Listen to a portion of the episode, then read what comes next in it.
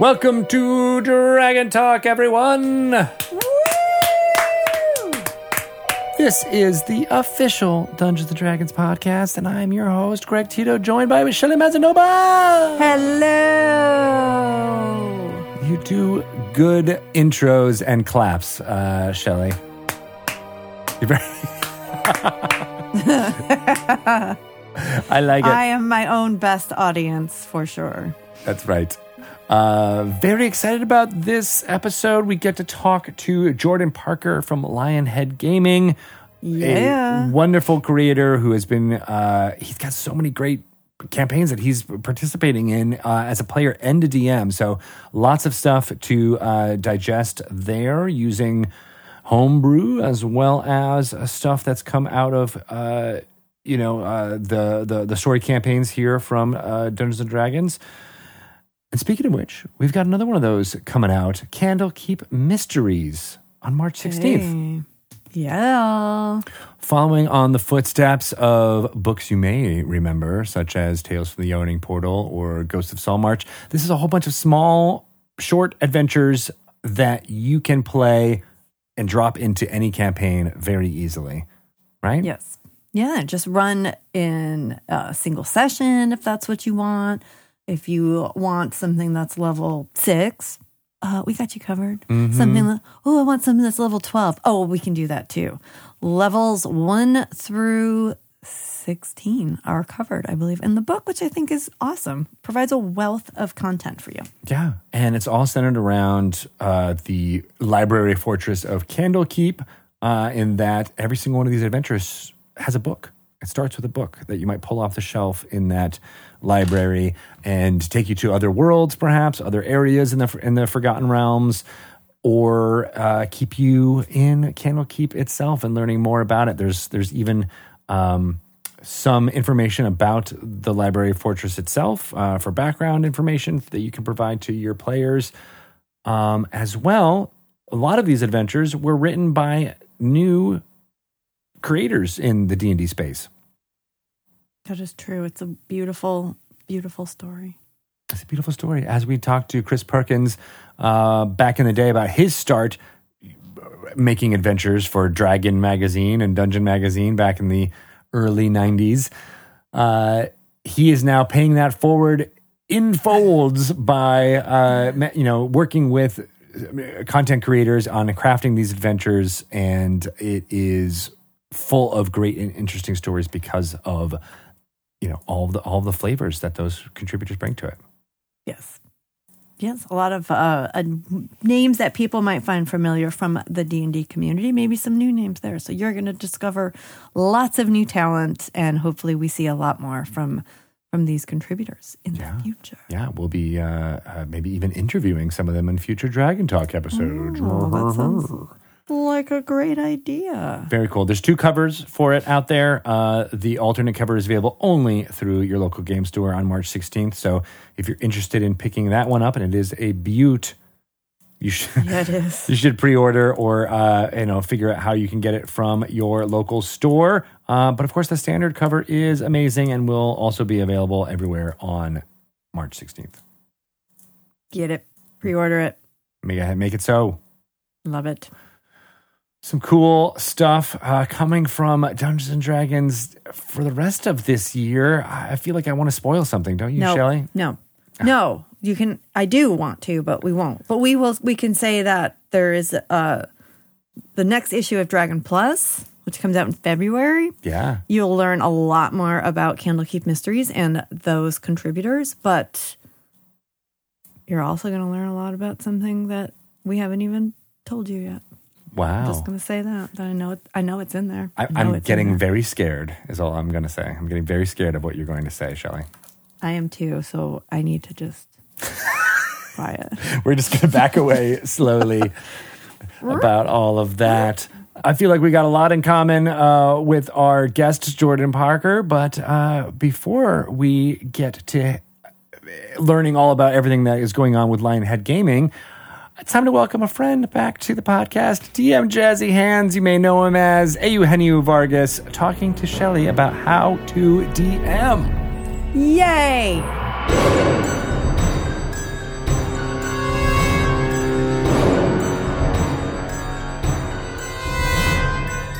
All right, welcome to How to Be a Dungeon Master. I am so excited, joined by one of my most favorite people ever, Eugenio. Vargas, aka uh, GM Jazzy Hands. How was that? Did you like that? You that? nailed it. And Yes. for what it's worth, the the feeling is mutual about the favoritist people. Oh, I know. Like you, It's been so long. It's been forever since we've actually seen each other, but I was just, you know, reminiscing this morning, knowing that this interview was coming, thinking about how how we we met, and I put that in quotes because we were just um, social media friends, I think, on Twitter, and it was Mm-hmm. because we were both really bitter and angry and suffering from FOMO from D and D Live because we were like the only two people who weren't there. You're the only two ones in the whole world. It Mm-hmm. in the was whole just a world. travesty. It was, and I think like we even just tried to make it seem like it was cooler to not be there or something. we did. We had our not going party. That's as I right. recall. That's- this was this was way back. Yeah. This was the whatever the one was at Meltdown. I think. I think it. Yeah, it was one of. It was, like either the King's first or second one. It was. Yeah. it was way back. Um, and then we finally got to meet in person. Yeah, At- at, Origins years yes, ago. now. yes, yes, yes. Yeah. And then we at a D and D live, the last one that was in person. We got to hang out. So it's just you know when you just like see someone's I don't know their little avatar on social media. Sometimes something in your heart just flutters, and you're like, that person's going to give me dungeon mastering advice one day. I know it. And that We'll is what, what I can do. because you come from a theater background. I do. I do. I think what we are going to talk about today is something that um, is very inherent to very to talented theater people. I say because I'm also from a theater background, and this is not in my wheelhouse. But this is the old yes and that we hear a lot about from improv, um, and a lot of dungeon masters talk about it, and it makes my heart tighten up a lot when I Yep. think about it because. Um, what you are saying is actually a good thing and a good creative outlet is the thing that scares the crap out of me the most. And that is players not doing what you think they're going to do. Or as you said, um, and I will quote you, using player shenanigans in the moment they occur to be more creative and using the yes and um, philosophy to keep your games going to propel um, the content and the overall narrative without completely losing control. Yeah. The hell? Yeah, I so yeah, so yes, and like you said, uh, comes from improv, and it's uh, I will say for anyone that is f- familiar with it in improv, it's not exactly the same, right? In improv, the idea is you're doing a scene, and if someone comes in and says, "My, what a lovely day we're having," and you're like, "No, it isn't," the well, that's okay. That's sort of it. That's the end of the scene, right? And- so in improv, it's right, exactly. In improv, right, you say yes all the time to everything because that's how funny and interesting and full scenes are created between multiple people, right, that are making it up in the moment. In D&D for a DM, I want to be very clear. I am not saying, nor would I ever say, that you should say yes to everything your players ever ask for. No. because that that will go off the rails very quickly right but what i think a lot of dms are nervous about when it comes to yes anding when it comes to uh, players making unexpected choices or asking unexpected questions there's sort of a worry that if you don't answer correctly as a dm if you don't give them you know the option that you were expecting the campaign, the story, the narrative is somehow going to break in that moment. You're going to break it by saying the wrong thing. And I think, I hope we can chat about this in a way that everyone will realize that actually, I think your stories and your campaigns and your games can take a lot more than you think they can outside of, of the box that you come in with from your game prep. Um, so I wanted to ask you to start off, like, Ugh. let's come in, let's come up with a situation, right, that makes you squirm, right? I'm al- That you- this, I'm already squirming. well, I'm being put on the spot. Okay, okay. Okay, Uh, no, okay. Yeah, A but just like a, so we can even use we can even use your your you know standby story, right? You had a group of players, as I recall, and that you had ready what was going to happen to the left, and they Yeah. decided to go right. Yeah. Right. Yeah. So tell me, like, what was in your brain? What was so scary about that moment? Like, I, I didn't know what I mean in that moment I didn't know like just they don't know what direction this is. Just move it to the left. I didn't. It just felt like they they were going on, on a different story path than I was prepared to tell as the dungeon master. Totally, totally. So e, let's let's now with the the ability of hindsight, right? You knew what sort of the end goal of that dungeon or wherever they were. Like you knew what they were trying to do there, yeah? Yeah. In the end, I think what makes us scared is that we are worried that our players aren't going to get to where we're trying to get them. We're not going to get to that major plot point. They're not going to find the the the item that they're looking for. They're not going to uh, meet up with the big bad guy that they're worried about. Right? That the story is somehow going to not take not end in the right place. Does that feel Yes. at least kind of right? Yes. So Yeah. much so. Cool. Let's take any of the published D&D adventures as an example. Curse of Strahd, right? Okay. In theory, Curse of Strahd is going to end with a confrontation with Strahd, probably in some way, yeah? Cool. Yeah. There are Curse of Strahd itself has a bazillion different ways to get to that endpoint, yeah? Yes. who's to say there couldn't be a bazillion and one?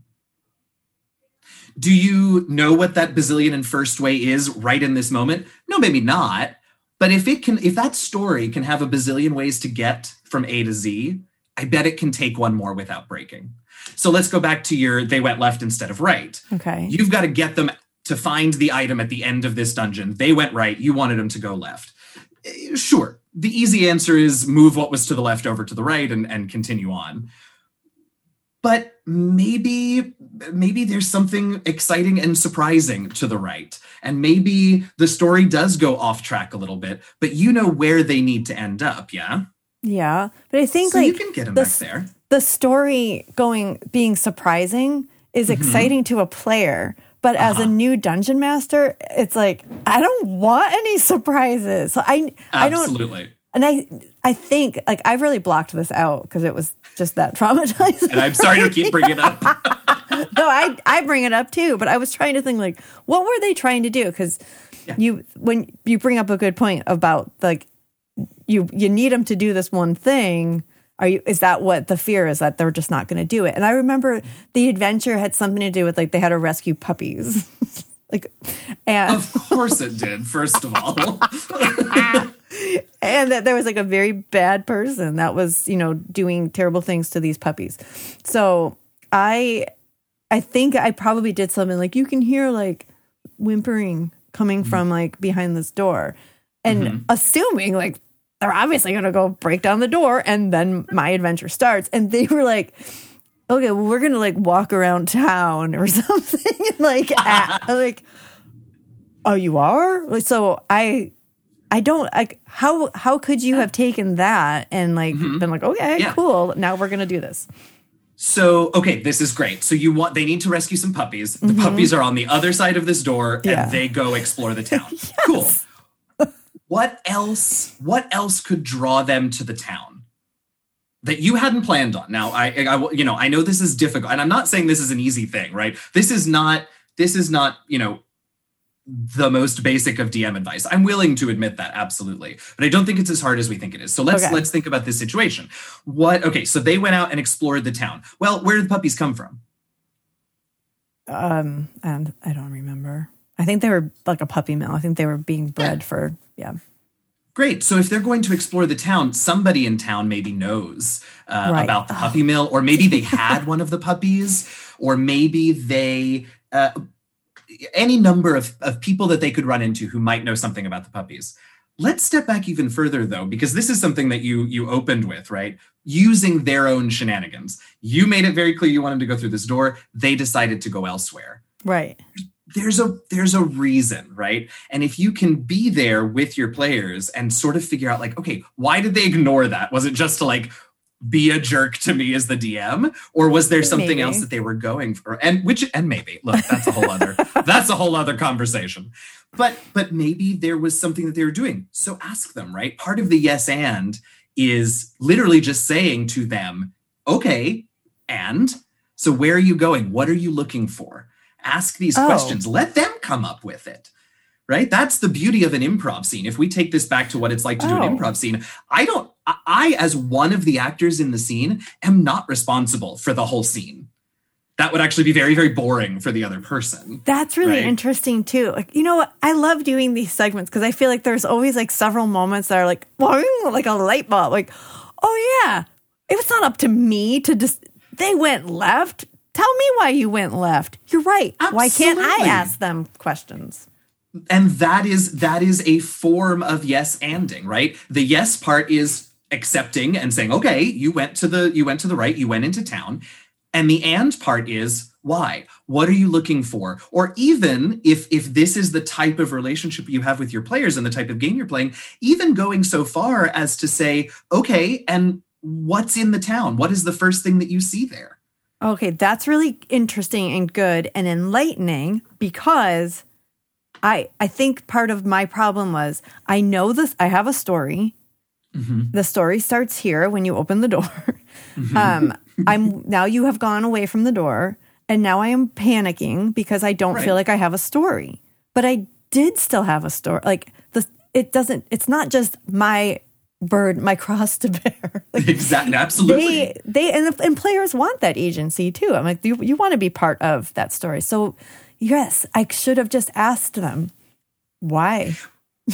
Well, and it's and it's it seems obvious, but it really isn't. And and and there's a couple of reasons for that, right? For a lot of folks, and and I'm I I, I am moving away from your specific situation because I don't want to speak to that experience specifically for you. But a lot of us, myself included, honestly, come to D and D from video games right? We're doing it sort of mm-hmm. in the opposite direction. Whereas the reality is d&d sort of set the structure up for video game rpgs in a big way. A lot of us experience them the other way around. And so when we come to a tabletop game from a video game, we have in our mind that there is a line from A to B, and there might be side quests, but that line is what it is, right? But we are much more creative creatures than that. And that's what's fun about tabletop games as opposed to video games. So that's number one. The other one is there are there is sort of a philosophy of of role playing that I totally understand. I don't run my games this way, but it is completely valid that if you're going to create a sort of a level of I don't want to say realism because we have magic and elves and and as Right. like so not realism, but like a level of consistency in the world building, let's say. There's this feeling that like, well, if if the city exists, if the city of Waterdeep exists, for example, I just can't decide to add in a building that you know doesn't really quote unquote exist in Waterdeep. Sure, you can. Why not? Or if your players want to add, you know, if they're looking for a tourist center in Waterdeep, I'm pretty sure, you know, there in none of the published works about Waterdeep, I'm not as far as I've ever seen, is there a tourist bureau? Why can't there be one? What do you want to, you know, uh, what do you want to find out at this tourist bureau? Well, I'm looking for a map. Yeah, there's a big case of of you know map brochures on the table. I didn't know that was the th- the case. The players didn't know that was the case, but it served in that little moment the bigger story. It made them happy because they felt some agency and some creative license within the story, uh, and then you go you go from there. Do you ever have you ever been in an experience where you've kind of just like, okay, let's you know see where this goes, and like, what what if it just doesn't go? Like, how do you get out of that? Yeah, so that's tough. So um, I think there's sort of an, an escalating uh, uh, sort of series of things you can do to try and get them back on track. And and I will say that at some point, I don't think it is unreasonable for a DM to turn to their players and say, "Hey, we're all sitting down and playing this game together. I want to give you all the freedom to have fun and explore as you want." But if you want me to run this game and tell this story with you, I'm going to need you to a little bit get on board with what's going here, right? That's sort of the last resort. But I don't think that's a bad thing for you to have to do. But how do we avoid getting there? You know, like I said, the big beats of the story. There's a puppy mill. They've been taking these puppies. They're they're mistreating them, and the adventurers have to save them. Uh, and in doing so, they're going to overturn this puppy mill corporation. Okay, so if they're going off and looking at things, you keep dropping in bits about that. Somebody, they meet an employee of the Puppy Mill Corporation. They meet someone who got their, their dog from the puppy mill. They meet someone who lost their dog to the puppy mill. You just pepper in these things Mhm. to give them little let's go back let's go back let's go back and they don't have to be they don't have to be deeply planned out right because you know the important things. The only important things are there exists a puppy mill it is bad and we are trying to stop it. Yes. Mm, you know if you're creating npcs in the moment that know something about that puppy mill to try and get the party back on track okay now you've got an npc that knows something about the puppy mill. That doesn't change the important beats of the story right Yes. does that sort of make sense is that sort of helpful like so much so that I kind of want to go back and play Yeah. this adventure because now I'm thinking, Yes. okay, if they just they they heard the whimpering, they left, they went around town, like I could have just made them hear whimpering again, and like yeah they could have just kept hearing like the dogs until eventually they were like, oh, oh, this isn't normal. These are not normal Yeah. dog sounds. We must go. Yeah. I realized that we I sort of I I pitched this conversation to you as like a lesson on yes and but as we're chatting I'm realizing that it's it's actually about like letting your players know that like they have agency in this too they can help you tell the story Yeah. but with that comes the responsibility of being willing to be a part of the story that you as the DM have come to the table with, right? It's way less scary to ask your players, why do you want to go here? What are you looking for? If you know that they're going to work with you, right? That's an Yes. important thing too. It is. That's an important thing too. but it's important like i i think like dungeon masters like new dungeon masters or people who are, are thinking about dungeon mastering have definitely heard people say yes and in association with dungeon mastering and probably a lot of them are like i don't i don't know what that means or it sounds intimidating and um they're I- or i guess the, there's a question about like how how would you even well i guess you how do you prep for if you don't know where the story's going to take you, if you're going to employ the yes and technique. Absolutely, absolutely. So for me, my prep almost always centers around uh, if it's pre-campaign or during the campaign, knowing what things have to be a part of my story to tell the story that I want to tell, and there are almost always half as many of those things as you originally think. Okay. So, like I said, there were all of these things I'm sure that you prepped in this in this journey to get the dogs. So many. But what was important? That there were dogs, Yes. and that they needed rescuing And there was a- right, and a maybe villain. you had a, and there, there was a villain, right, and you you created this villain. Yes. That's it, right? You can prep way more than that. You can prep the layout of the dungeon. You can get, I mean, you and probably should get stat blocks and have, you know, NPC names and and, and that. But ultimately, the story that you're telling is that there are puppies and a bad person is keeping them, and you want to free them, and the rest is fun, collaborative storytelling if the players want there to be uh you know if uh another example of this right? The players are bound and determined to as they're searching for these dogs find some trace of them. That wasn't the way you'd planned this. You were only working on like auditory things right? They can Yes. hear the dogs. But maybe like i'm i'm playing in a campaign right now where one of my players is a loxodon and so they get advantage on perception checks that deal with smell. So all the time that player is saying well is there a smell associated is there a smell associated Oh.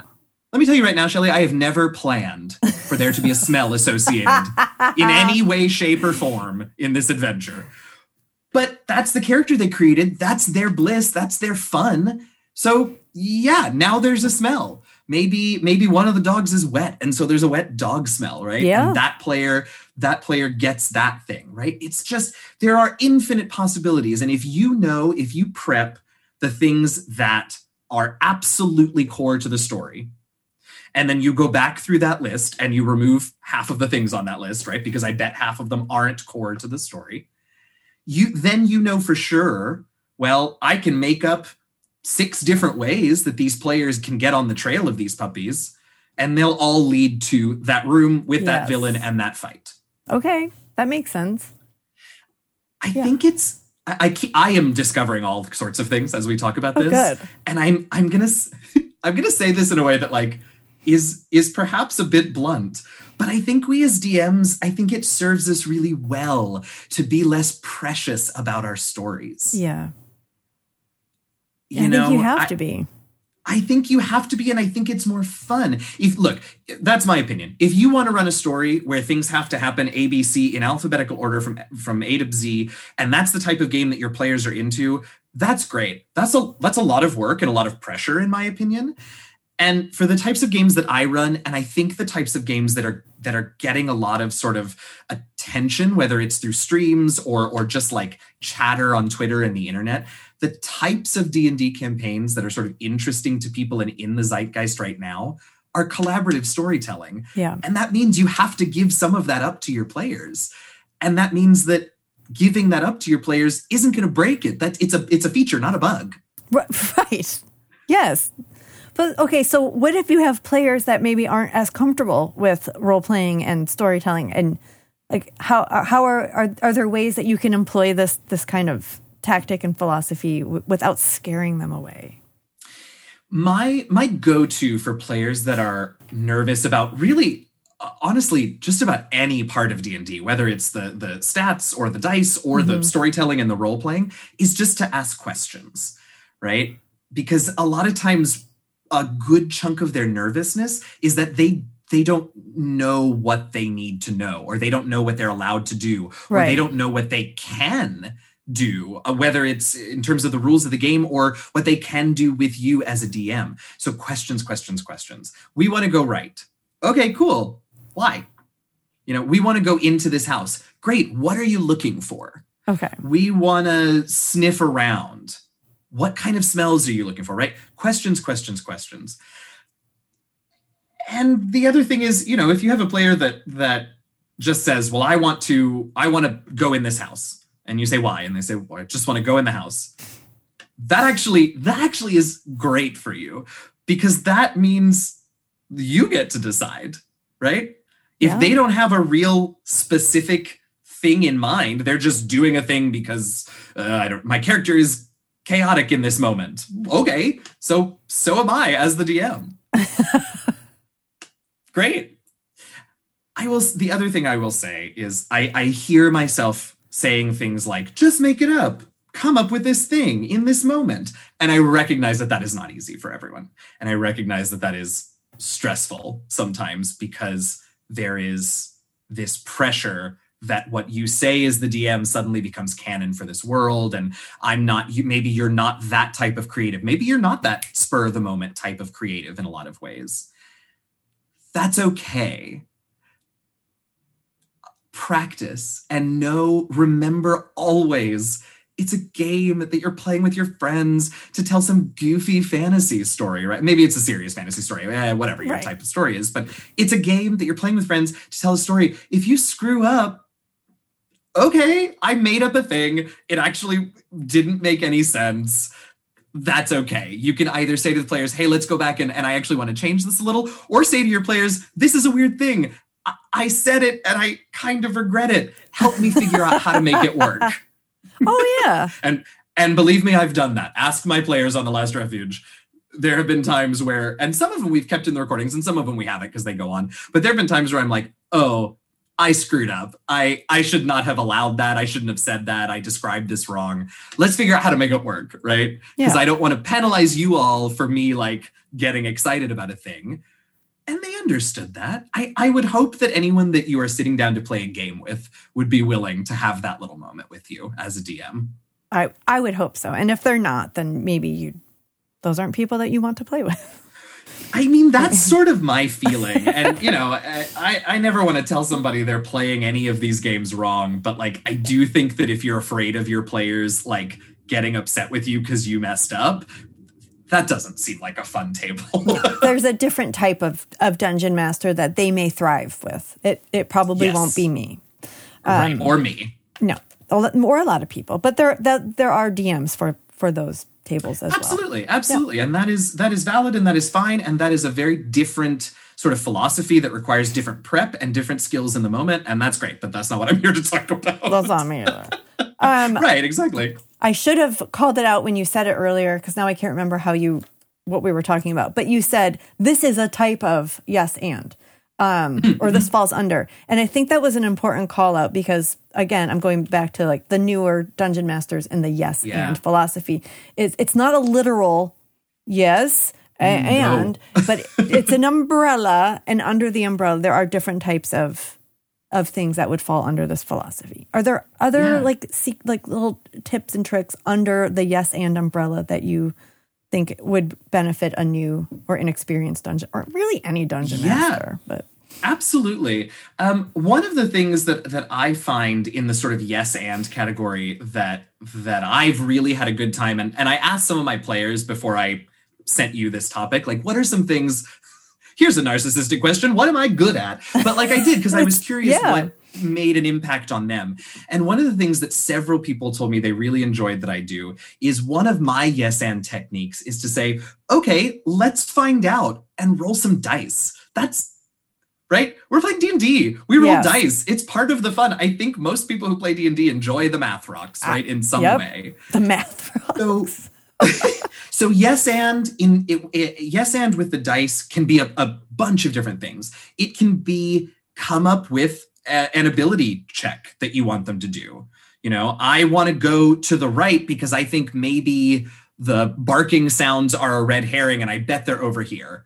Oh, okay, make a perception check and see what you find. And if they fail miserably, then you can be like, well, actually, you know, that in that direction, you just it is it is all darkness. You can't see anything at all, right? Or if they succeed spectacularly, you can be like, well, in that direction, you smell the lovely smell of uh, uh horses, which is not the animal that you are looking for probably don't want to go that way, right? Let the dice help you with this storytelling. And a, and a failed check is as interesting as a successful one. Yeah. But the dice can both help you figure out as the DM what what is going to happen and also give you a moment to breathe while that player rolls dice and does math and gives you the total, right? It gives you that 10 seconds to come up with something yes. um, we want to climb this mountain even though i i the dm just spent 10 minutes describing the very simple easy looking path that you can walk up this mountain but we want to climb it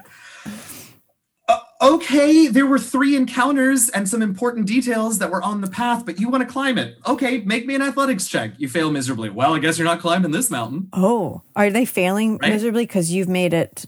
It's just you know that they're Uh, they're never going to succeed at it, or did you fail I them on purpose, or what? I never, I never fail on purpose because I do, and this is not rules as written, but I do allow for crits in inability checks, which that the more I do that, the more I feel like that's like expert level DM because your players will always crit at the worst moment.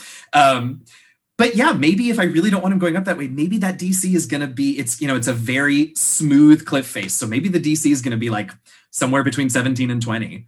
And, And then if they, they succeed, Yeah. okay, you took the time while they were doing that. You had a moment to figure it out, and and so they're climbing, and you're going to say, well, okay, now I realize that they can see the old man who ha- who was the original founder of the puppy mill, who was pushed out of the company. They can see him because they're climbing up, and they can see him in the distance, even though they're not going to meet him on the road. Right. But I had a moment to figure that out while my players were, you know, getting out their their climbing kits and trying to figure out how they were going to rope each other together so they don't fall because players are always worried about that kind of thing. Right. Don't rope each other together, then you're just all going to fall. Anyway, sorry. so much pressure, but but not, Um, but not. but not. You know what? I also do. Speaking of yes anding with the dice, I also will sometimes just roll a percentile and say in my head like we're going to look for we're looking for a, an elf in this town who knows this particular history. Well i had a whole i had a journal that you were supposed to find in the dungeon. You were supposed to talk to an npc about it but okay uh sure. There's a 25% chance that somebody knows something. Roll percentile. Oh, use the dice if eh, 75% chance that you're going to be able to tell them no you still yes anded them because you gave them a chance right Yes. i still think that's yes anding but 75% chance they're not going to and if they roll in the 25% well okay then you can say great give me a second and i will let you know what you found out right may- maybe that Use that NPC has the journal. I don't know. Like there's Exactly. Exactly that. Why does the journal have to be in the dungeon? The NPC has the journal. You could just hand did it to them. If it's that important to the story, the NPC can just, do you see what I did? You just I did rolled with it. And you also you also did something else that I think is important is that you acknowledged if the journal is that important. Did the journal really Oh. make it onto your list of like You taught me that. must-haves for this story? Yeah. Yeah. I bet Yeah, it right. doesn't. I bet the info in that journal is just as easily given verbally by an NPC. Now, maybe you are a a you know a crafty DM and you made that journal to Right. show and you have all these things. Well, then then yes, the journal is that important, and so you do what you said. You give the NPC the journal. Okay, it's a family heirloom. Yes. Yeah. It's just, okay. The yes and is a it's a it's a spectrum and you can use it on all kinds of scales right? We want to go to the plane elemental plane of air. Okay sure yes. Why is my and right? That's a huge scale yes and.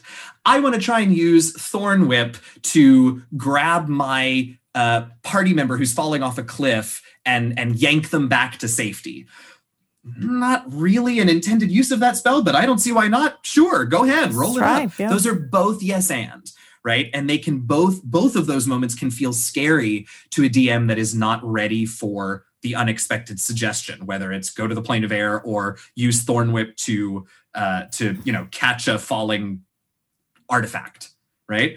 But both of them can be yes anded. Yeah. And it's a nice way to reward your players' creativity and to keep them and to you know there's there there's potential new story hooks that come out of these things too. Absolutely. And So and suddenly you're going to find yourself, you know, l- figuring out ways to integrate your characters' backstories that you haven't thought of in that moment because they're they those char- those players know their characters' backstories. So maybe the reason they went to the right is because, you know, they well, this is a, a silly example, but maybe the reason they went to the right is because they are, uh, you know, the D and D equivalent of Derek Zoolander, and they can't turn left. And you didn't know that. Okay, well then when you say, okay, why are you going to the right, and they tell you that, now you have all of this fodder, Yes. right? To put fun things to the left and watch them problem solve it, right? There are all kinds of things you're going to learn if you just let your players be as creative as you, ask questions, and rest assured that as long as we're still talking about puppies and a bad a bad person that is holding them captive, your story's probably not going to break. Oh. So again, what I learn is the players are not your enemies. They're not there. They're not there to find ways to break your story. They use them for good, use them for inspiration, use them to help you tell the story. Yeah. Ah, and again, I'm inspired. I'm so glad I am. We- and it's little it by takes little. practice. It does take Yeah. practice, right? Because you because if you have that fear of the yes and you're you're going to have to push through it and that's tough and that's going to take a few times and uh, you know, I get that and that's okay. And again, you want to have a table of people that you love and trust so that you can do that and be scared of it. But I really strongly encourage you to to be scared and do it anyway, at least a few times because nothing's going to assuage those fears like finding out firsthand that oh my god i didn't break my story they went That's to the elemental so plane of air and i still didn't break my dang story It's going to feel real good. yeah Um, you're amazing, as you know. I just you. adore you. Thank but I you. also realized that I'm totally messed up in the beginning of this interview because I was Uh-oh. just so excited to talk to you Oh, no. and jump in. I didn't even introduce you properly. you said my name i guess people can I did, and DM Jazzy Hands, which Right. a lot of people do know you as. But if they Sure. don't know who you are, I will properly introduce you as streamer, podcaster, and designer, and also dungeon master and producer of The Last Refuge, a D&D podcast, writer and editor of on the DMs Guild, and super exciting that by the time Yeah. this episode airs next week, people will already have maybe had a chance to see you as the brand new member on Rivals of Waterdeep. Oh, yes I'm what? so excited i really That's am. I am, I am. Yeah, it's, Um, uh, I've watched them for not eight seasons now, and I, I can't wait to get started with them. Of course, by the time you said this comes out, they'll know. But I'm very excited. Yeah, because okay, so that uh, yes. Well, let's probably the easiest way for for people to find out about all of these exciting things is to follow you somewhere, or where where should people go for more information? Yeah, Twitter's the best. Uh, anytime I'm going to be live on either my own channel or streaming with other folks, it's going to get tweeted out. Uh, and then there are, you know, links to my DM's Guild projects and stuff like that. So uh, I'm DM Jazzy Hands on Twitter. You can follow me there. Uh, you can check out my website if you want, eugeniovargas.com. Uh, there are some links to like my adventures and other things uh, on there. Oh, nice. And also, you know, my career from the before times as a theater artist. I think that's still on the internet somewhere. Oh, and hopefully we get to see you in that role again sometime. Fingers future. crossed. Yeah. Fingers crossed.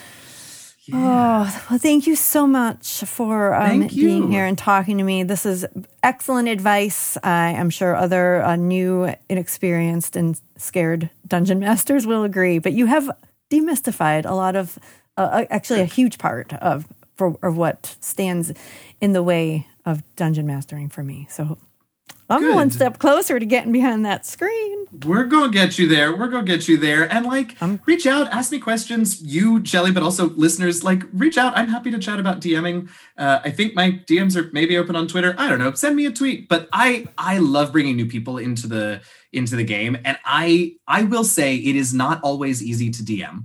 And that's uh, you know, as we give you this advice and give you this confidence, I think I think it is only fair to say this isn't necessarily always easy, but it's totally worth it and it's not as hard as you think. So And it's harder. What did you say earlier? Harder to screw up your campaigns than you way think.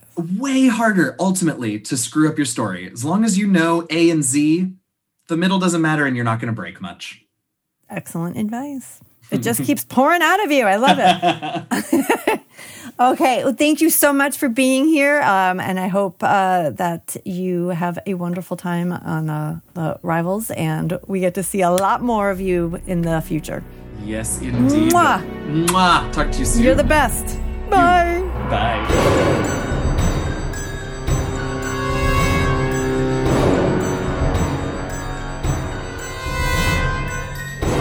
It's so great, as always, to hear the creativity uh, behind DM Jazzy Hands. Really, honest to God, one of my most favorite, favorite people in our little world here. So excited to find another opportunity to, to speak with him. I hope you guys sang uh, as well as cried and laughed together. Yes, we did. In our hearts, we definitely did. In my hearts and all the listeners' hearts, you certainly did. if I sang, there would definitely be some crying. Mostly crying and like, turn it on, yes. it's too loud. Oh, my eyes, they're watering. From all the singing, my eyes. It's hurting my eyes. That's how bad it is. it's like a like an onion, like a real stinky onion of but an audible version. Yeah. that. Yeah, and this is why we win potties, you guys, because we've got stinky onions in our voices. Oh. All well, right. I hope you learned a thing or two uh, from Eugenio. did. And now I can't wait to learn about uh, Jordan Parker and Lionhead Gaming. So let's uh, give a little listen to our interview. Everyone, let's welcome Jordan Parker to Dragon Talk. Welcome! Thank you for having me. Thank you. Jordan, you're my favorite. Oh my god. Why are you so friendly? That's really a question we got about you. Mm. True story. Yeah. Welcome, Jordan. hey, thank you so much for having me, Shelly and Greg. How's it going? Good, good. Wonderful. We are excited to talk to you about uh, so many fun things. Um, but you know, people may know you from uh, you know your Twitch channel and Lionhead Gaming. You're doing a, a D&D game called Heroes of Thylea, uh, as well as Song of Rapture. That sounds really interesting. Um, but you know, one of the fun things that we always like to ask people is like, when, when what was your start playing Dungeons and Dragons? How what was your origin story of getting into uh, into the game? Uh, and uh, uh, talk a little bit about that experience.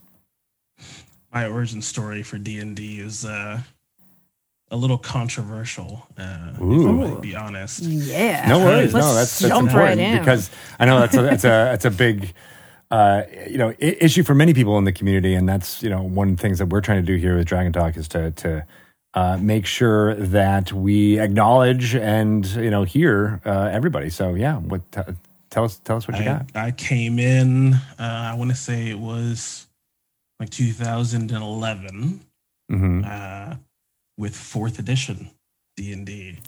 Uh, which is where usually the controversy comes from. And uh, I loved that edition. I loved it so very, very much. I am a steadfast and valiant defender of the merits of that edition, and I will die on that hill. Nice. Well, I mean, sometimes always the first love, one yeah. is the is is the, is the most beloved uh, version. uh, what was it about fourth edition that that that sucked you in? Oh, geez. I mean, there's a, I think, a universal truth to tabletop role playing games uh, in the analogy that it's pretend with rules. And so, uh, you know, just that initial notion, the ability to go have these crazy imaginative adventures that had, you know, rules backing them that you could look to and determine ah yes you did beat the dragon because the rules said you did. And good job. That was your adventure. Did you have fun? Yes i did. I enjoyed playing my paladin very much. Uh, you know it's it's it's all the same sort of energies that uh that the hobby gives us uh you know people describe their adventures not from a really like a storytelling perspective but more like they were there. They Mhm. described them from the first person. I slew you Yeah. know thorin the red dragon. Like well no. I mean you didn't. You were at the table rolling dice with your friends having soda and pizza and stuff. No no no. I was there. I could feel the fire of the breath the dragon's breath. And you know that that enraptured me like i believe it is so many others. And that is something that was pervasive even in uh, fourth edition Yeah, I, I I totally agree with that. I remember I, I also really liked fourth edition. I learned on three point five, so fourth edition was just a lot easier, for lack of a better word. Like I could actually create a character like by myself, not like it doesn't take me days and days. But there was there was a lot to love uh, about fourth edition too. But what what- so. I assume you had uh, an interest in gaming before you started to play D and D. Oh yeah, definitely, definitely. I was playing, you know, video games and things like that Yeah. since, you know, uh, God said let, basically. Uh, um, you know, playing, uh, taking the the little plasticky gun from my dad and demanding that it was my turn to play Duck Hunt. Uh, Nice. uh, you know, and playing um, some early RPGs like Final Fantasy and things like that, and uh, a big fan of the you know Ace Combat series. Uh, lots of you know lots of gaming in my life. Also board games. Love love me some board games. I have a whole closet full of them. Uh, you know all that sort of stuff.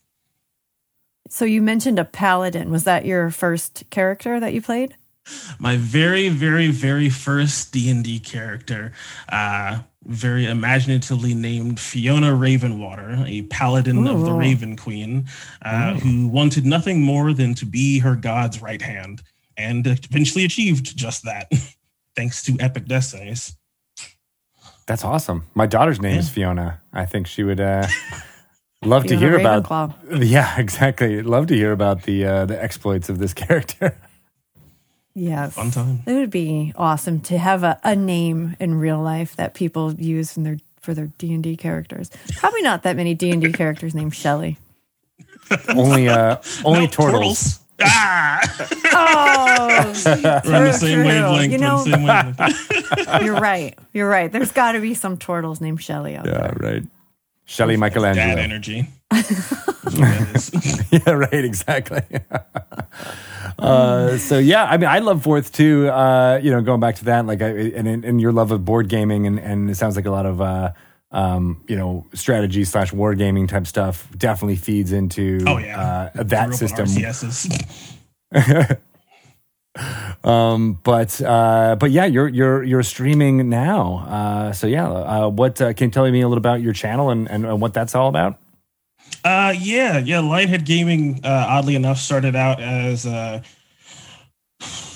as me trying to uh, basically share my love of video gaming uh, with Twitch, and you know, it was a a late entry into a very small, well populated pond uh, to start with, and video games don't really bring out the same uh, as my wife would call it, charisma uh, that I do have when I'm doing D and D things. Uh, I get very focused and sort of occupied with the game, uh, and it wasn't a super, you know, good thing to watch, to be completely honest. Uh, but I had also recently started stream or not streaming, uh, playing D and D online via mm-hmm. Roll Twenty, and she noticed just how much more energetic and enthralled and passionate I was, you know, portraying my uh, dragonborn wizard Aegon von Braun. Uh, and she had the brilliant idea of suggesting, why don't you just stream D&D instead of Overwatch?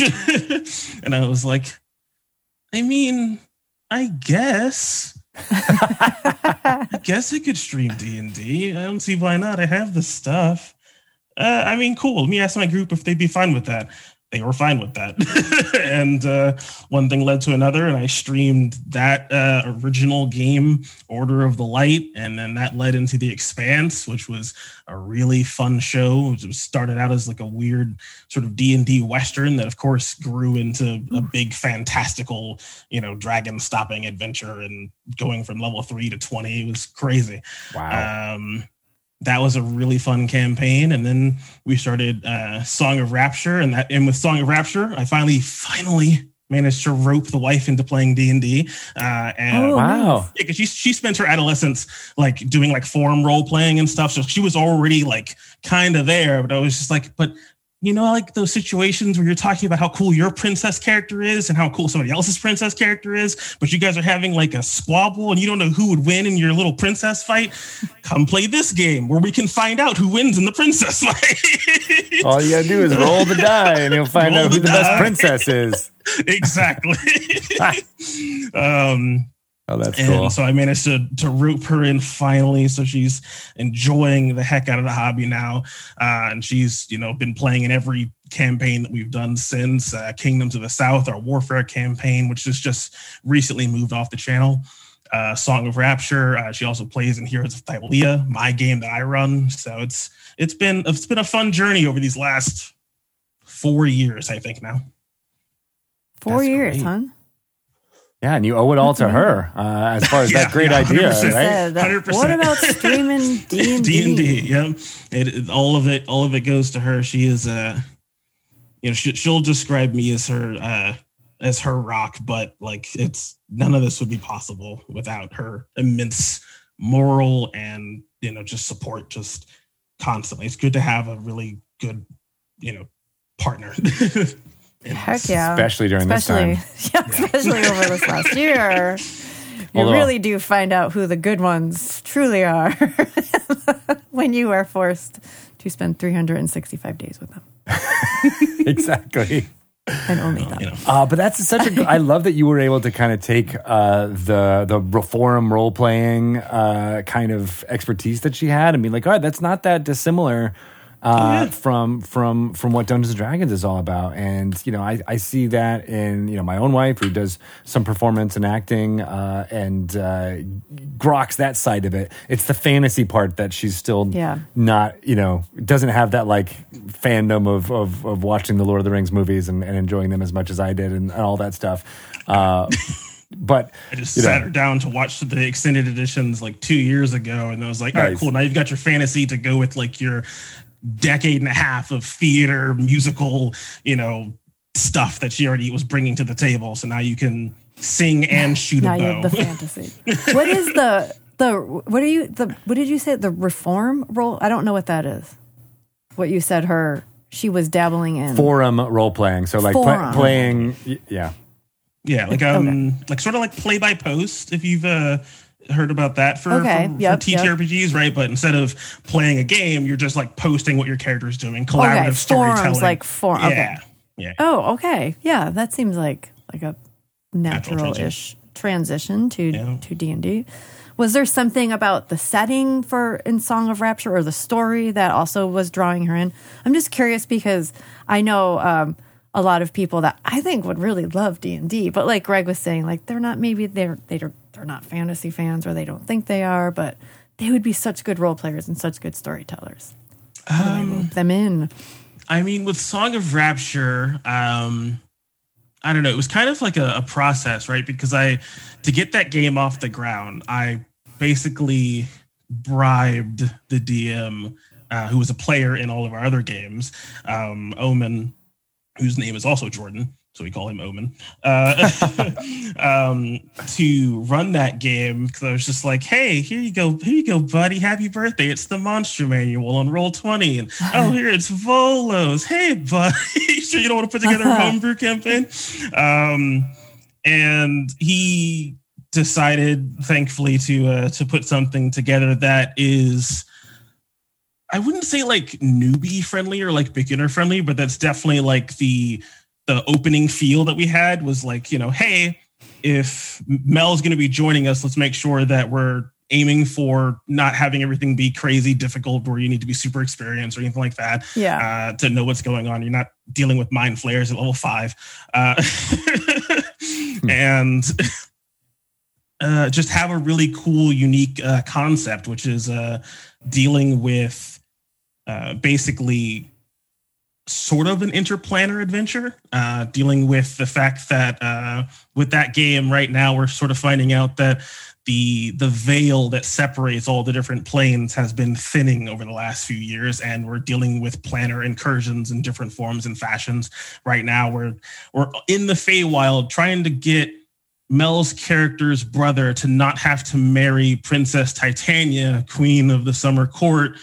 So we're basically crashing a wedding right now in the Feywild. So Okay. that's you know, so having adventures like that, but then you know, also having adventures where you go to an island that's been awash with energies from the Shadowfell that have turned everyone into undead and putting a stop to that. You know, so like dealing with dealing with what happens when your neighbors keep coming over uninvited basically is a good way to summarize that except you know your your neighbors are elemental princes and uh you know giant Feywild ladies and horrible undead monstrosities and god forbid the far realm Uh, Yeesh. Yeah.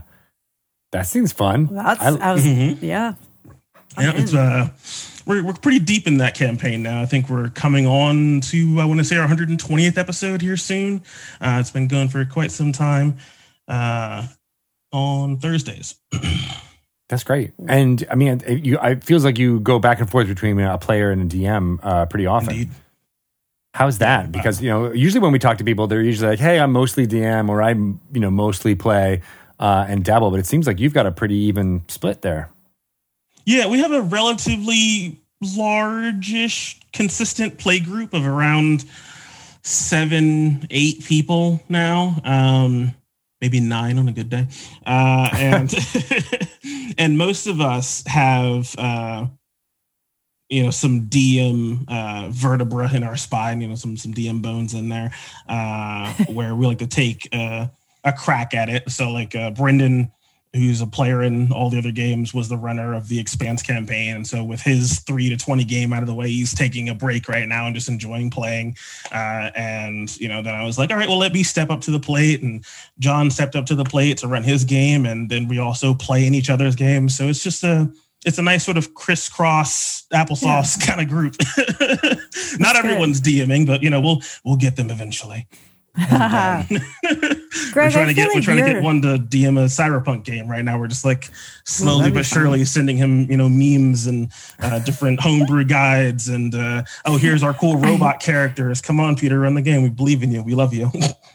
You do have a pattern. I'm noticing. Like, oh, here's a monster man. Yeah, here. Oh, Let me a- give you some stuff. Read Be it. little wary of the gifts. If Jordan starts giving you gifts, be wary of what that truly means. Uh, But Greg, gift you're you're kind of a. I feel like you also balance between being a player and a dungeon master. I, I it- do, and actually, I've been my my needle has been uh, against the the the dungeon mastering side for a lot recently, and I've been getting the hankering to want to play more because of that. Like I do, I do like a balance.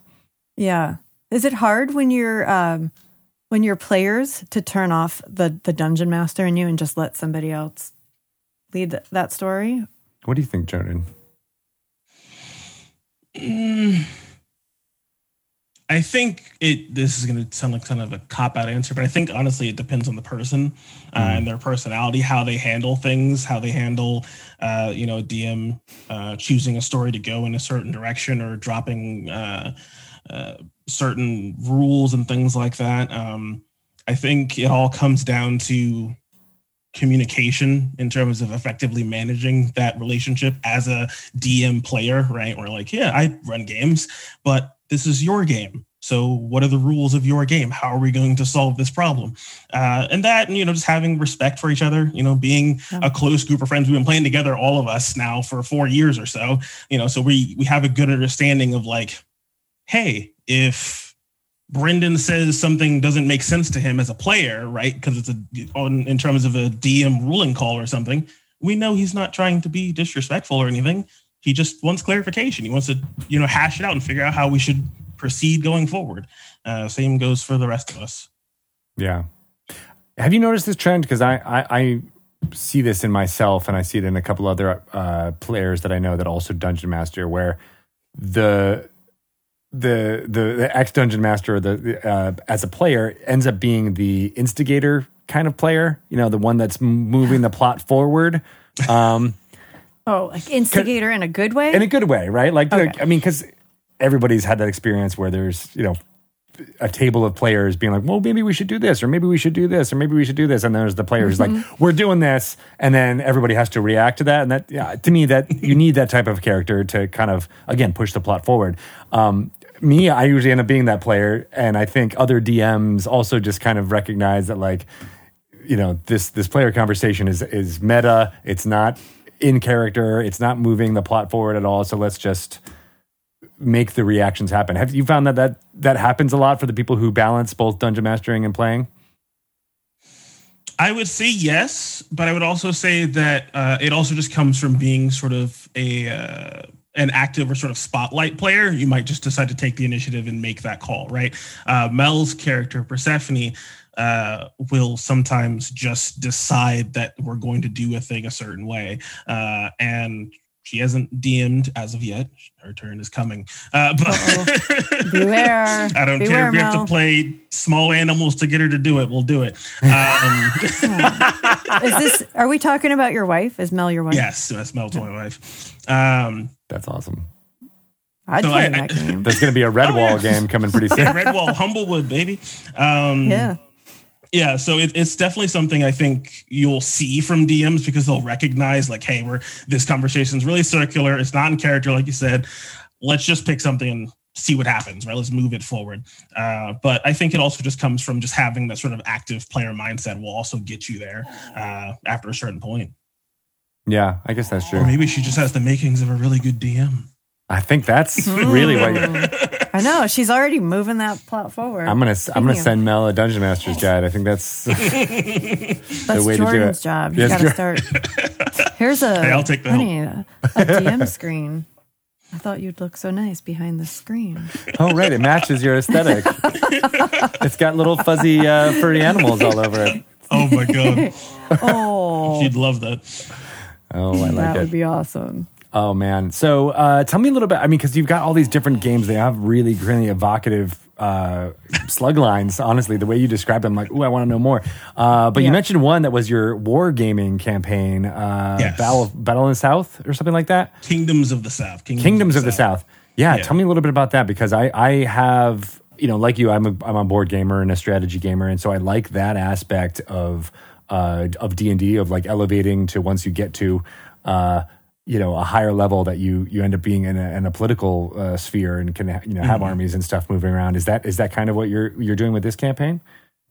Uh, that campaign had a focus on politics and and warfare for sure, uh, but with the limitations of the sort of party kind of system that is kind of the expectation for Dungeons and Dragons, we kind of shifted that a little bit into focusing more of, um, uh, to speak plainly, our party sort of being like special forces And so we ended up with those sort of like singular, like, you know, deep strike kind of missions and like, hey, we need you to go solve this particular problem. We need your special skills. You're the A team. Go in there. We're literally, we actually, we are literally the A team because we named ourselves the Apex Alliance. So like, uh, you know, so we were, we were kind of focused more in, in that realm as opposed to truly something like, slamming armies against one another and being like a, commanders and that sort of deal. Mm-hmm. Um, you know, we had a couple like we had a couple city sieges that we were a part of and we were participating in, and you know, seeing those large swaths of armies and all that kind of stuff, uh,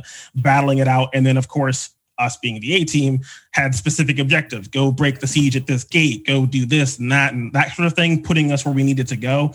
And a lot of that came to us making those decisions after we got to like a certain rank in terms of uh, you know, hey, they beat a dragon. Uh, they're kind of a big deal now. Uh, maybe we should give them more autonomy. And so we got to that point and we started doing things our own. Uh, you know, our group uh, just finished up in that game's version of the Feywild uh, and has just returned back to the material plane.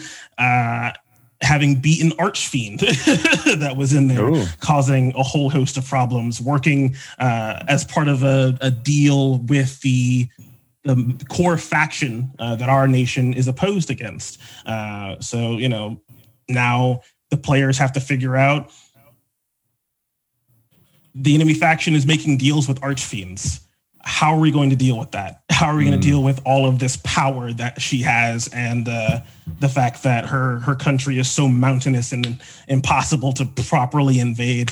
You know, it, it makes for a lot of uh, of good like problem solving situations without having to get into like, hey, I like RTSs and like Brendan likes RTSs but maybe not everybody else at the table likes real-time strategy games and is trying to play you know command and conquer right now. They want to play d&d how do we facilitate that? And this is a good way to do that.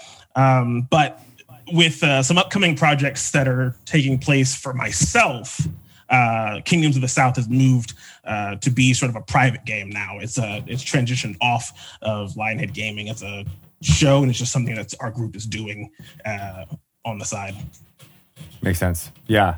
I, I mean, you've got so many that are in full view that I, it totally makes sense to have uh, one or two that are, uh, yeah, for yourself, you know, for, yeah. for, for, for being able to play and have fun. So how does that change how you guys play? Like when you're doing these games for yourself versus games that you're streaming, did it mm-hmm. affect mm-hmm. the dynamics in the group at all or how you guys play? That's a good point. So this kind of gets back to like the origin story a little bit. Uh, so four odd years ago, uh, when I brought this, hey, can I stream our game kind of deal uh, to the table? Right. It was, and and very much still is like, cool. We like you. We're fine with this. We can do this, and we are your friends. But this is your project, and it is. It's mine and my wife's project of like what we're doing with Lionhead Gaming, and our friends are more than happy to be a part of it and contribute their time and energy and play their characters the way they would want to play their characters. And that is something that we have been, I guess, astringent or very strict about is not treating our uh, campaigns so much like a show as to be a burden on our friends right because our group is one that has formed out of friendship and playing these games together, not one that is a collection of different streamers who've come together to put on a production per se. Mm. Not that mm. there's anything wrong with that, of course, but that's a right. core difference. My friends want to play D and D. I want to stream D and D. These things can align. They just require effective communication, good relationships, and sacrifices in some cases. But you also get boons and benefits in that we're extremely familiar with each other. We know what each other likes. We know how to play off of each other already. And that still creates, in my opinion, some very entertaining and fun content while also being some great D&D. yeah, I think there's a, a lot to be said for the fact that you you were friends before and you're used to, to playing with each other. But yeah, it's a an interesting dynamic that you're talking about. They want to play, you want to stream, so how do we make that work? And we figured yeah. it out.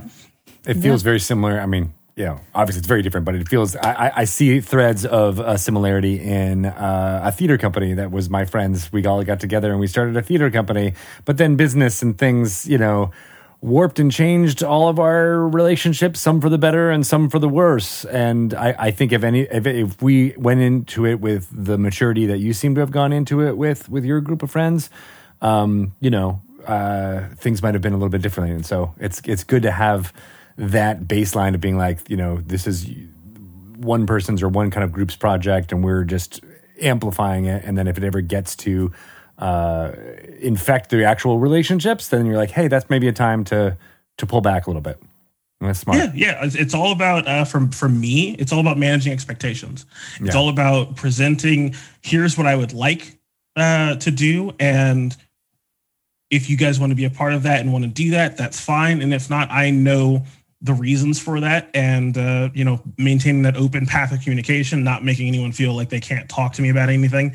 Like these, uh, you know, just fostering these healthy relationships is integral to making sure that that works. And that's not to say though I am not open in the future of Lionhead Gaming to putting on what would be considered a more traditional show where I reach out to people in the community who are streamers and want to be, you know, prolific and make the show with them. It's something that I have on the back burner of things I would like to do because those expectations that I manage with my core group will reach their limit.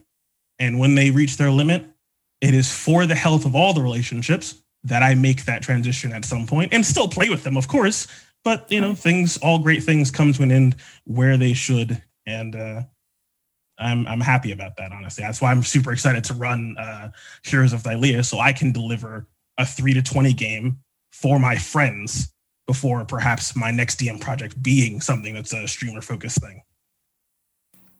That makes sense. Um, and you mentioned uh, using Roll Twenty in in a virtual uh, space for for a lot of Yep. these things. Um, I I struggled with that platform. I'm not gonna lie. It's it's very hard for me to jump in and uh, uh, and do it. So I've done I've you know kind of done a hybrid uh, you know theater of the mind as well as using miniatures on the table behind me and cameras uh, uh, to kind of get that feel, especially during this uh, this pandemic. So. Um, you know, yeah, talk a little bit about things you've done uh, playing online and how that all works uh, for Yeah. Um, for for Lionhead Gaming. Yeah, we've been using Roll20 since the beginning. Uh, you know, we're all virtual, we're all pretty separated all over the country. Um, and so it was kind of business as usual uh, when things, you know, started to lock down in terms of like not being able to see each other and things like that, because that's what we're already doing. You know, we play uh, for the most part with uh, cameras on so we can see each other's faces and still sort of kind of play off some body language, the things that you can see in the camera anyway. Uh, I won't say it's the same as playing at the table, uh, even though it's been a long time since I've done that. Um, but it definitely helps bridge the gap to have that be a component. So I'm like thankful that Roll20 has that. I've also branched out and started using a wonderful program called Foundry uh, Virtual Tabletop uh, that is excellent, absolutely excellent, because it lets me do things that would be, I think, pretty big DIY projects if I was running a game at home, like on a normal table, where like I have uh I recently put together well, minor spoilers here for Heroes of Thylea, but I'm I recently put together a uh, virtual fireworks show that I worked on for like a month, and uh, I turn that into a video, and I'll be able to show that virtually through the tabletop platform because it supports like having video maps and animated backgrounds and like all of these uh, advanced technologies that can make for a, uh, I think a much more engaging and uh, you know evocative uh, play experience that then I can also capture and share to my viewers, where they'll also be able to see the cool, awesome fireworks show uh, that I worked on for you know for the game. It's uh, it's a lot of fun, and uh, you get some fun automation tools and things like that. The connection to like sound effects and uh, production value is is really nice. You know, because I don't have a um, a producer like you guys have for your wonderful live shows that you know when someone casts a spell you know somebody in the back room can play a sound clip connected to the spell and you'll have cool effects and everyone can go ooh and ah I, I don't have that, but what I do have is a very specific set of skills, skills that I can use to connect sound effects to your virtual character sheet. So when you click Fireball, not only does a cool animated fireball appear on the mini map and you can see the effect, but there's also a sound effect to go with it. And you know, it's it's bombastic, it's cool. I love doing it, uh, and it's it makes it it makes a really fun time. I think. That is awesome. I feel like that's also like the right amount of like immersion that I would need. Like I don't need like super fancy effects, but like to hear the fireball go off, to see it what happens when it explodes, perfect. But I need to go back to this fireworks show because um did you created your own fireworks show for something that was happening in your game? Yeah, so Heroes of Thylea, right, is my is my Greek mythos game that I'm running, right?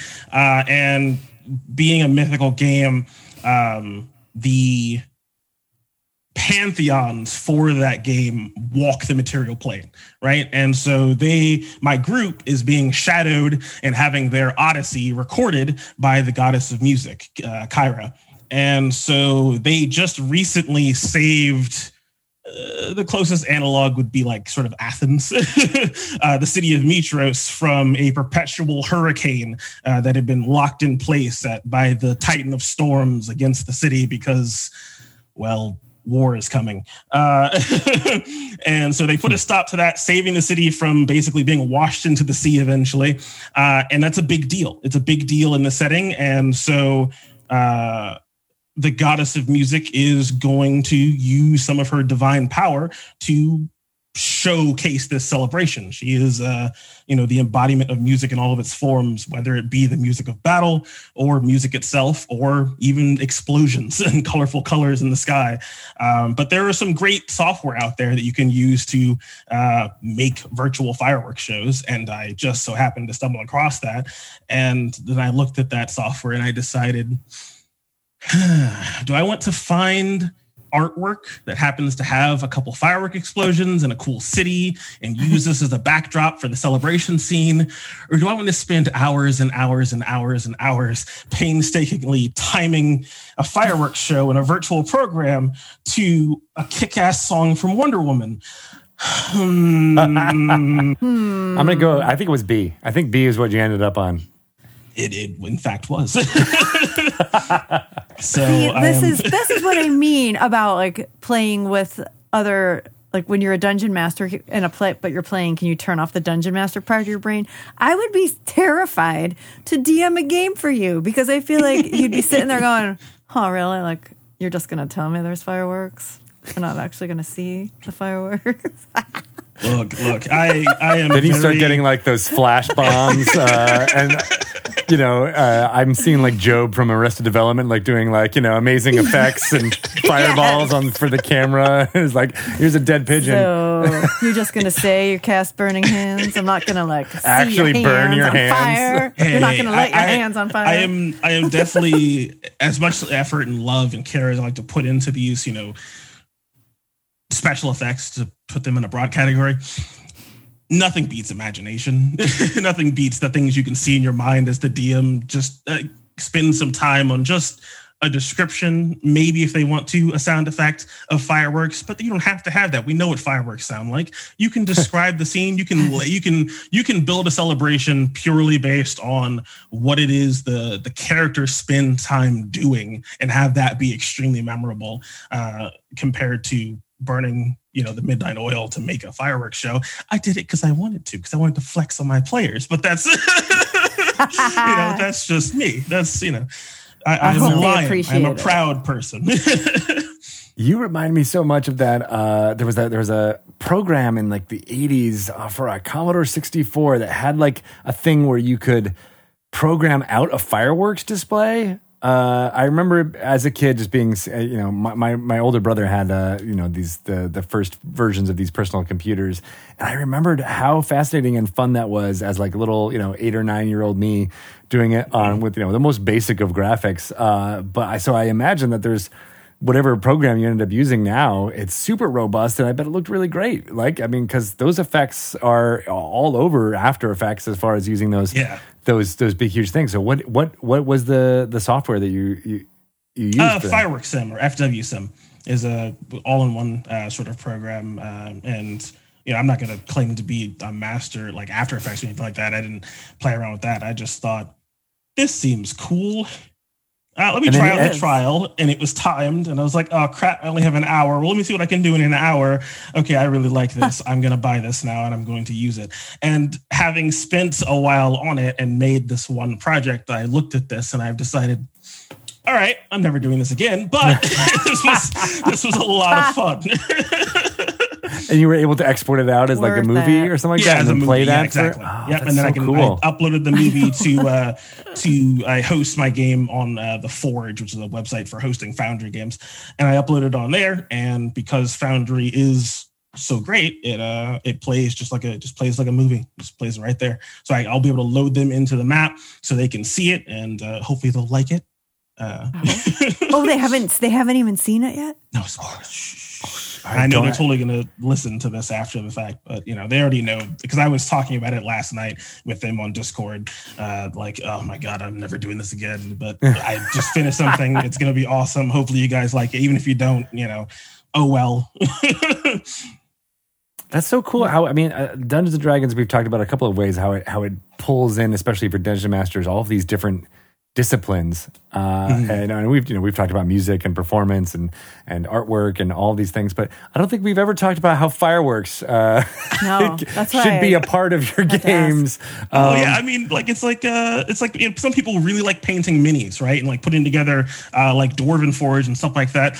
And that's that's not really for me per se. Like even if I was playing physically, I don't think I'd be super into painting minis. But I there are certain avenues for creativity that I really like, and mm-hmm. this just happened to be, you know, one of them. It, it sort of tapped into a an old thing I used to do as a kid, which is make like animated music videos, like on easy to use video editing software where you just take you know clips of stuff and time it to music. It was basically the same thing. And i was Yeah. like oh this is fun. This takes me back to my childhood a little bit. I'm not going to do it again because i know why i stopped doing this but this was a cute little experiment. Well, I dig well, I'm sure they'll love it. i hope so Yeah, especially when they hear how much work you put into it. Hours. They know what's good for them. um, so, how much of of what you run, either on your stream or or for yourself, how much is like uh, just complete homebrew versus published adventures, or what you find in supplements, and or is it is it mostly just your own creations? So it's an interesting question. Um, so like Song of Rapture, right? It's not a game. It's a game that I play in, right? It's not the one I run, uh, but it's completely homebrew, right? It's it's completely Omen's uh, baby that he has you know molded into this outstanding game. And Heroes of Thylea, oddly enough, is actually it's my interpretation and like revisions to uh, a published adventure, a homebrew, like not homebrew, but um a third party adventure uh, made by Arcanum Worlds, uh, who like has some um, some old Bioware authors. They did a big Kickstarter a while back called Odyssey of the Dragon Lords, and like that adventure is magnific. It's it's outstanding, and it's a it's a pre-made adventure. But I, I took that pre-made and.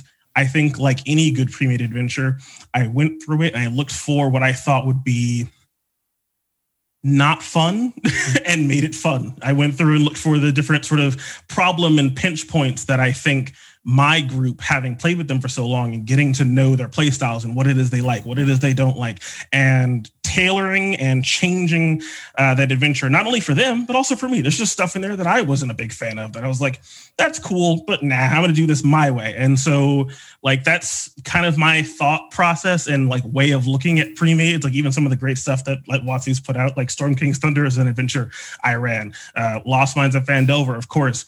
I think I think pre-mades are an excellent, excellent product.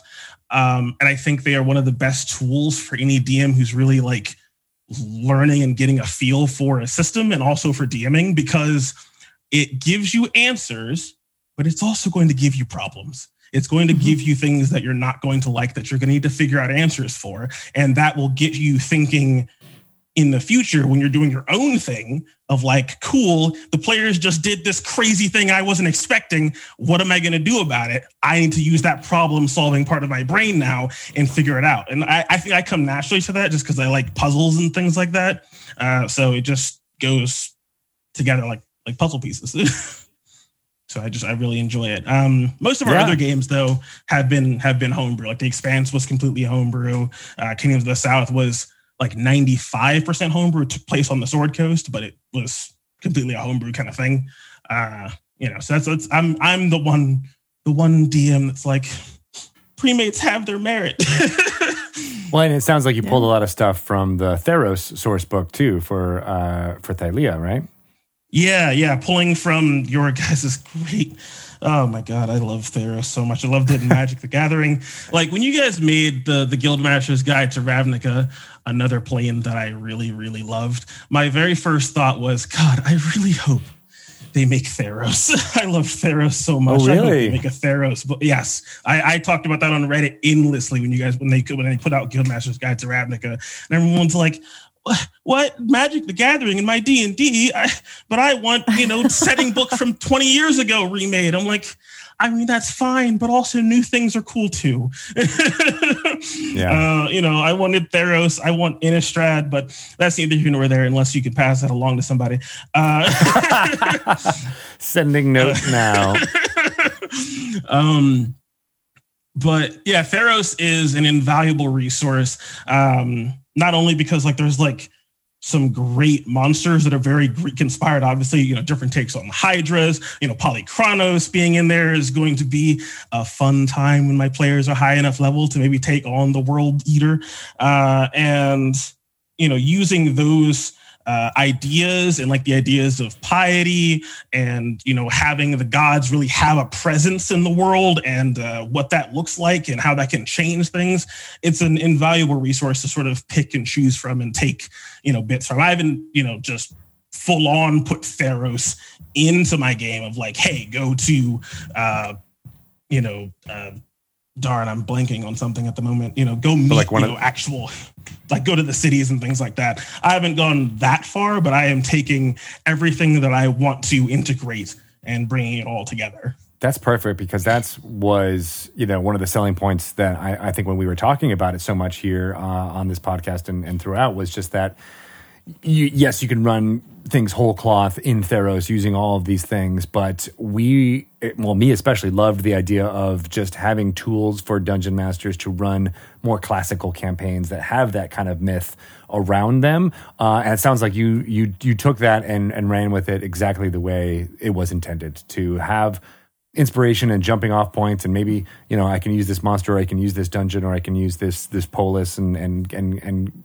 deity you know system um, but I can also uh, infuse your own creativity and you know do your version of our version of Greek myths yeah, exactly. Exactly. It's all it, like uh, you you. It's like it's a a pure a purebred you know dog has its issues because it has so little you know diversity in it bringing these things together mixing everything together you know bringing from other systems uh, other adventures blending things together smartly can make for a really really great finished product right? A combination of spices and and sauces and different ingredients make for a great dish uh, as opposed to just playing it right down uh, main street. Uh, i think is i think it's just not necessarily worse. I think it's just less fun as a dm yeah. Like, i think just being that adhe- adherent can be like more stress than it's worth I, I love how you you wove three metaphors together there and it's I, I was I was And following along the entire time I'm like yep yep Like a oh. dungeon master. like a good dungeon master would, right? No, Yeah. that's, that's exactly. Uh, and, and, and I love the point about diversity too, as well, because there is, you know, something about having so many people from so many different backgrounds entering the D&D community and contributing to the ideas and adding different flavors and spice uh, to the, uh, the you know the the menu that is all of uh, the Dungeons and Dragons community. If I'm going to be able to mix some metaphors in here, um, you got it, you nailed it. and it's getting better and better, right? It's getting uh, so much so that like that's why we love talking to to to so many you know uh, creators because everybody brings their own uh, uh, special flavor to to their game and to their to their characters. Yeah, everyone has their own unique backgrounds, their own histories, their own you know things that they love and are passionate about that they can bring to the table to make for a better imagination time experience. I think An imagination time. Yeah, yeah, definitely. Um, I want to make sure that we get in a question that we got um, on Twitter for you um, from Fable Forge RPG. Um, they asked, And "What Forge. what's the hardest thing that you've struggled with um, becoming a D and D content creator?"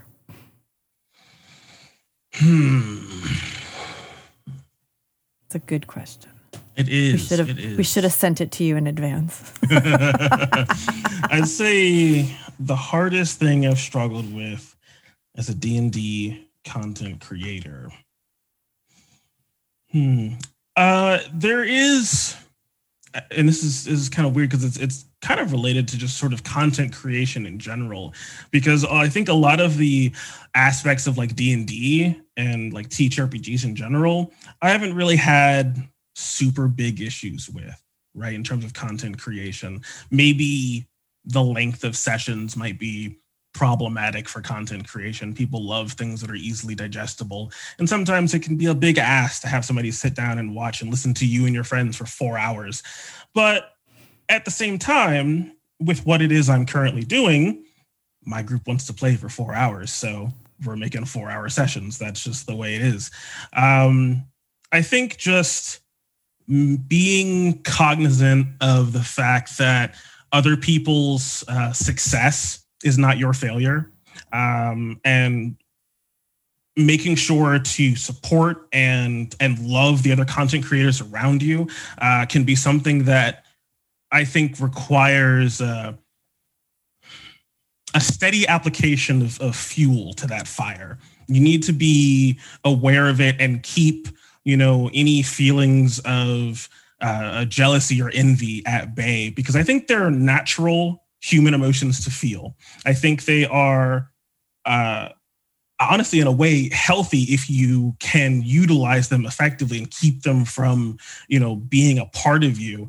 Uh, and i feel like that's probably one of the things that i have not necessarily struggled with but it's just something that since i've been doing this now for four years i have just seen over and over again and just had to sort of find my center and keep moving forward with what it is I want to do uh, and make adjustments here and there, be aware of what people are doing and the, the content that they're creating, and find my own space.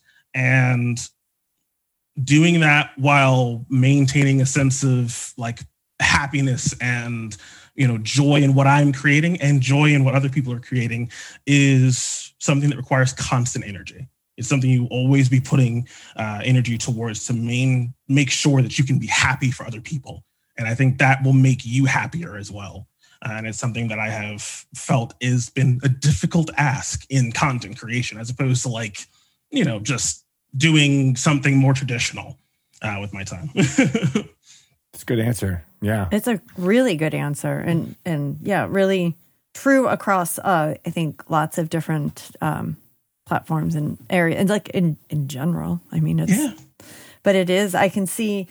It's one of the things that surprised me, but then didn't. Is that because there there are so many people, you know, who are talking about D and D and streaming D and D and playing D and D, and it's amazing to see this.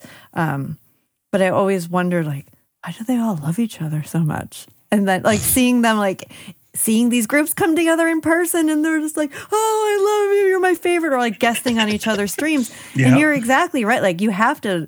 There's there is like just a genuine enthusiasm for what other people in the community are doing and what we're all seeing, and we want to see this community grow.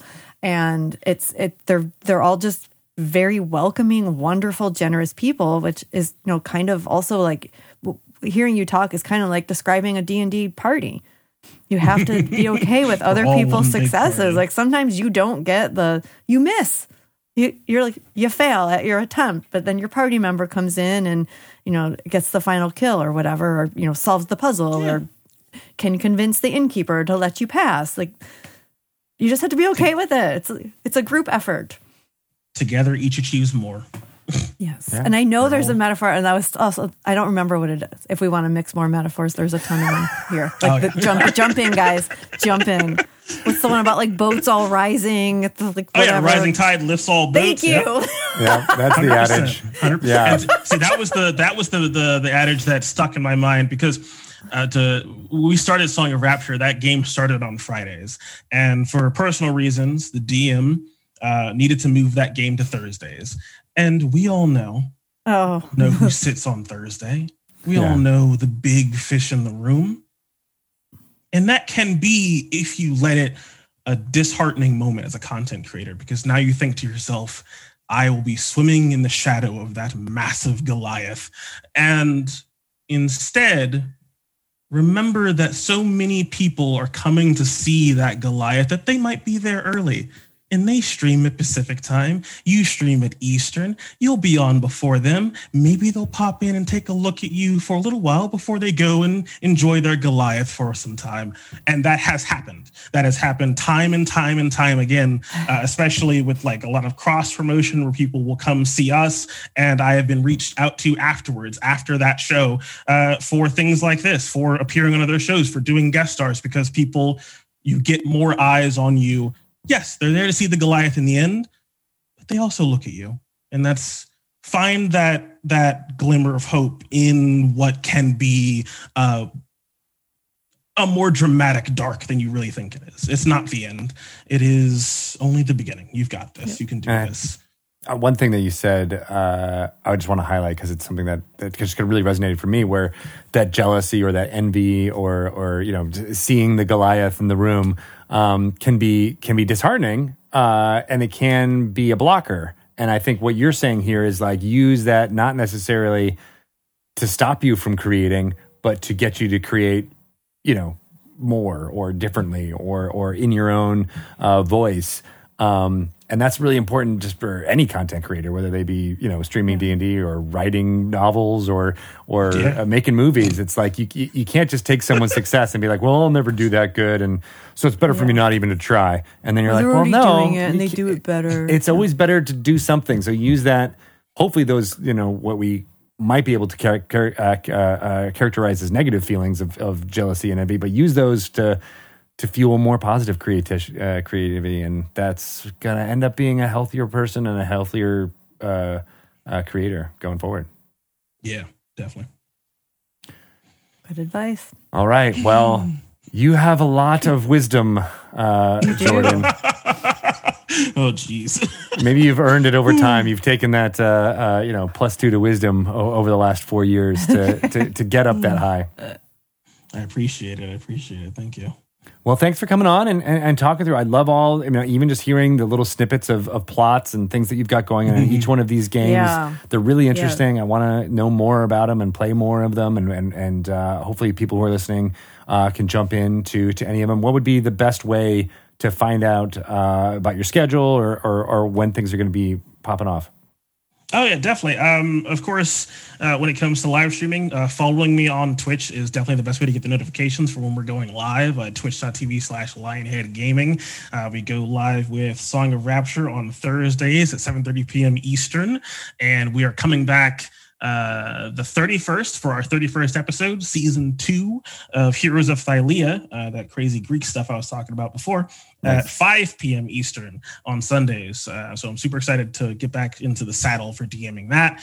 Uh, you can also, of course, follow me on Twitter at uh, Twitter uh, at at Lionhead underscore gaming. Somebody took the one that doesn't have a space. Uh, you can use the underscore to find me and follow me on there where I'll tweet uh, both my opinions on various things, whether it be D&D, politics, what have you, as an, an, an unfiltered look at who I am as a person.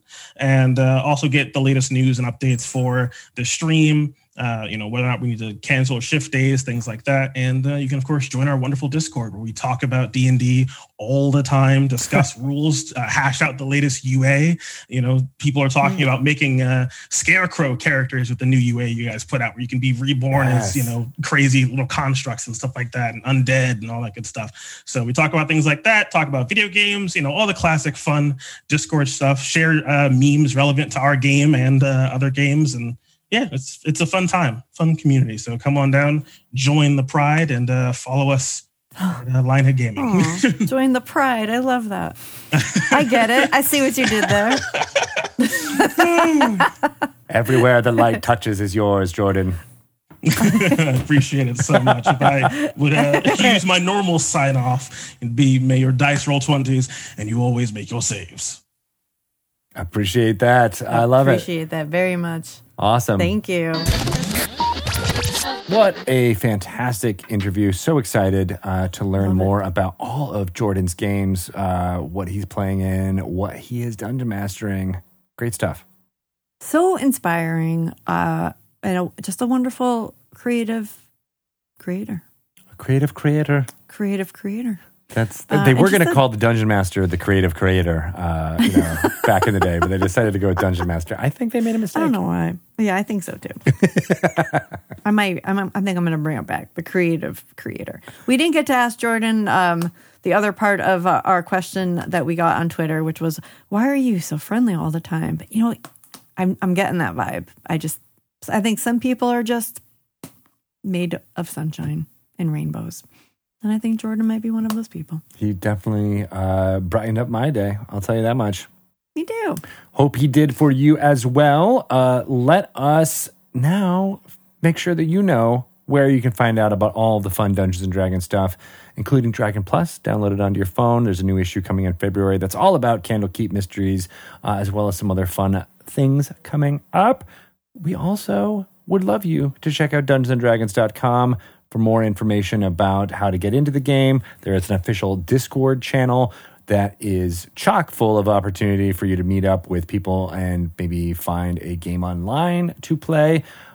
Definitely want to encourage people to sign up for games during our virtual play weekends every month. Uh, there's going to be a new set of dates for that in February. Uh, so look for the D, uh, on the D and D Discord to find out more about that, as well as follow along on Wizards underscore D and D on Twitter, Instagram. Follow us on the Facebooks. Uh, and if you want to get in touch with me or Shelly, you can do so on Twitter. I'm at Greg Tito and Greg underscore Tito on Instagram. And what about you, Shelly? I am at Shelly Moo on Twitter and Instagram. Excellent. Yeah. Follow us.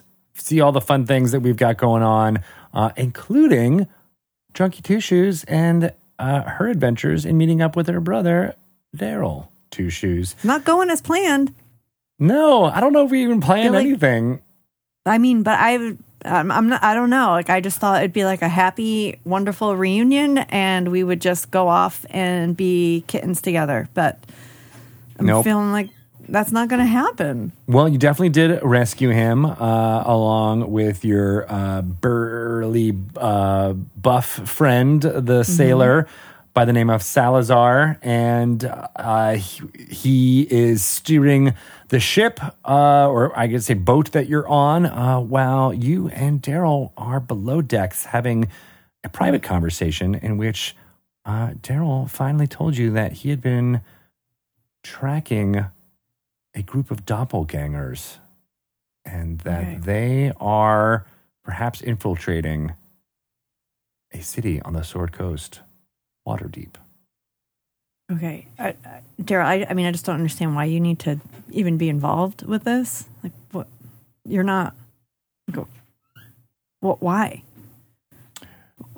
Well, also since I've left you uh, in Chult, uh, I have been, shall we say, helping a a group um, that is devoted to uh, altruistic ends uh, within the Sword Coast.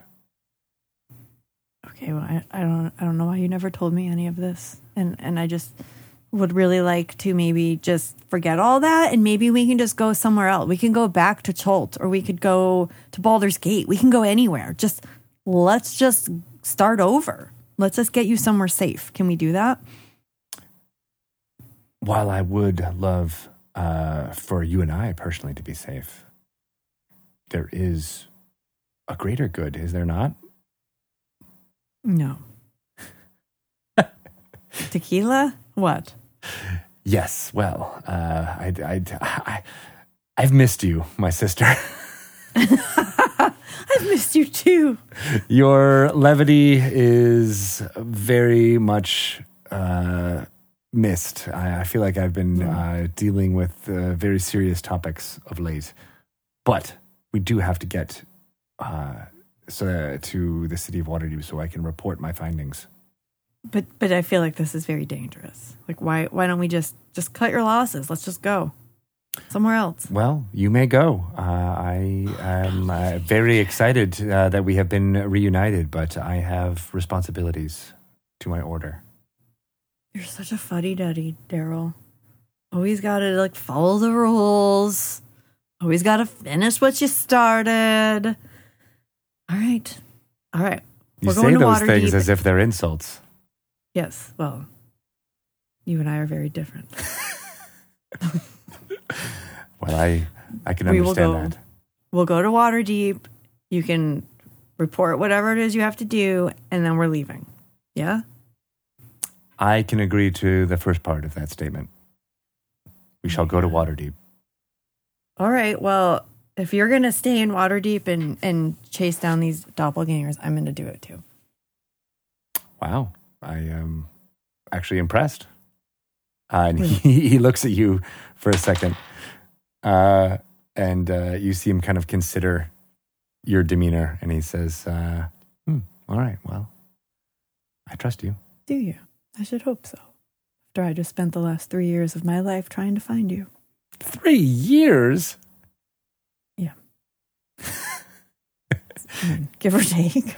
Uh, he his eyes actually do go wide when he says three years. He's is, has it been that long? Yeah. Um, that he he is he is taken aback. He doesn't he did not realize that. Uh, yeah, he's like I, I I didn't I didn't know that it had been. Has it really been three years since Chult? Yes, Daryl. How long did you did you think it was? Um, uh, a few months. Okay. You know what? We can talk about this later. I think you you need to get some rest. Hmm. That Curl up here. is a uh, is a good thought.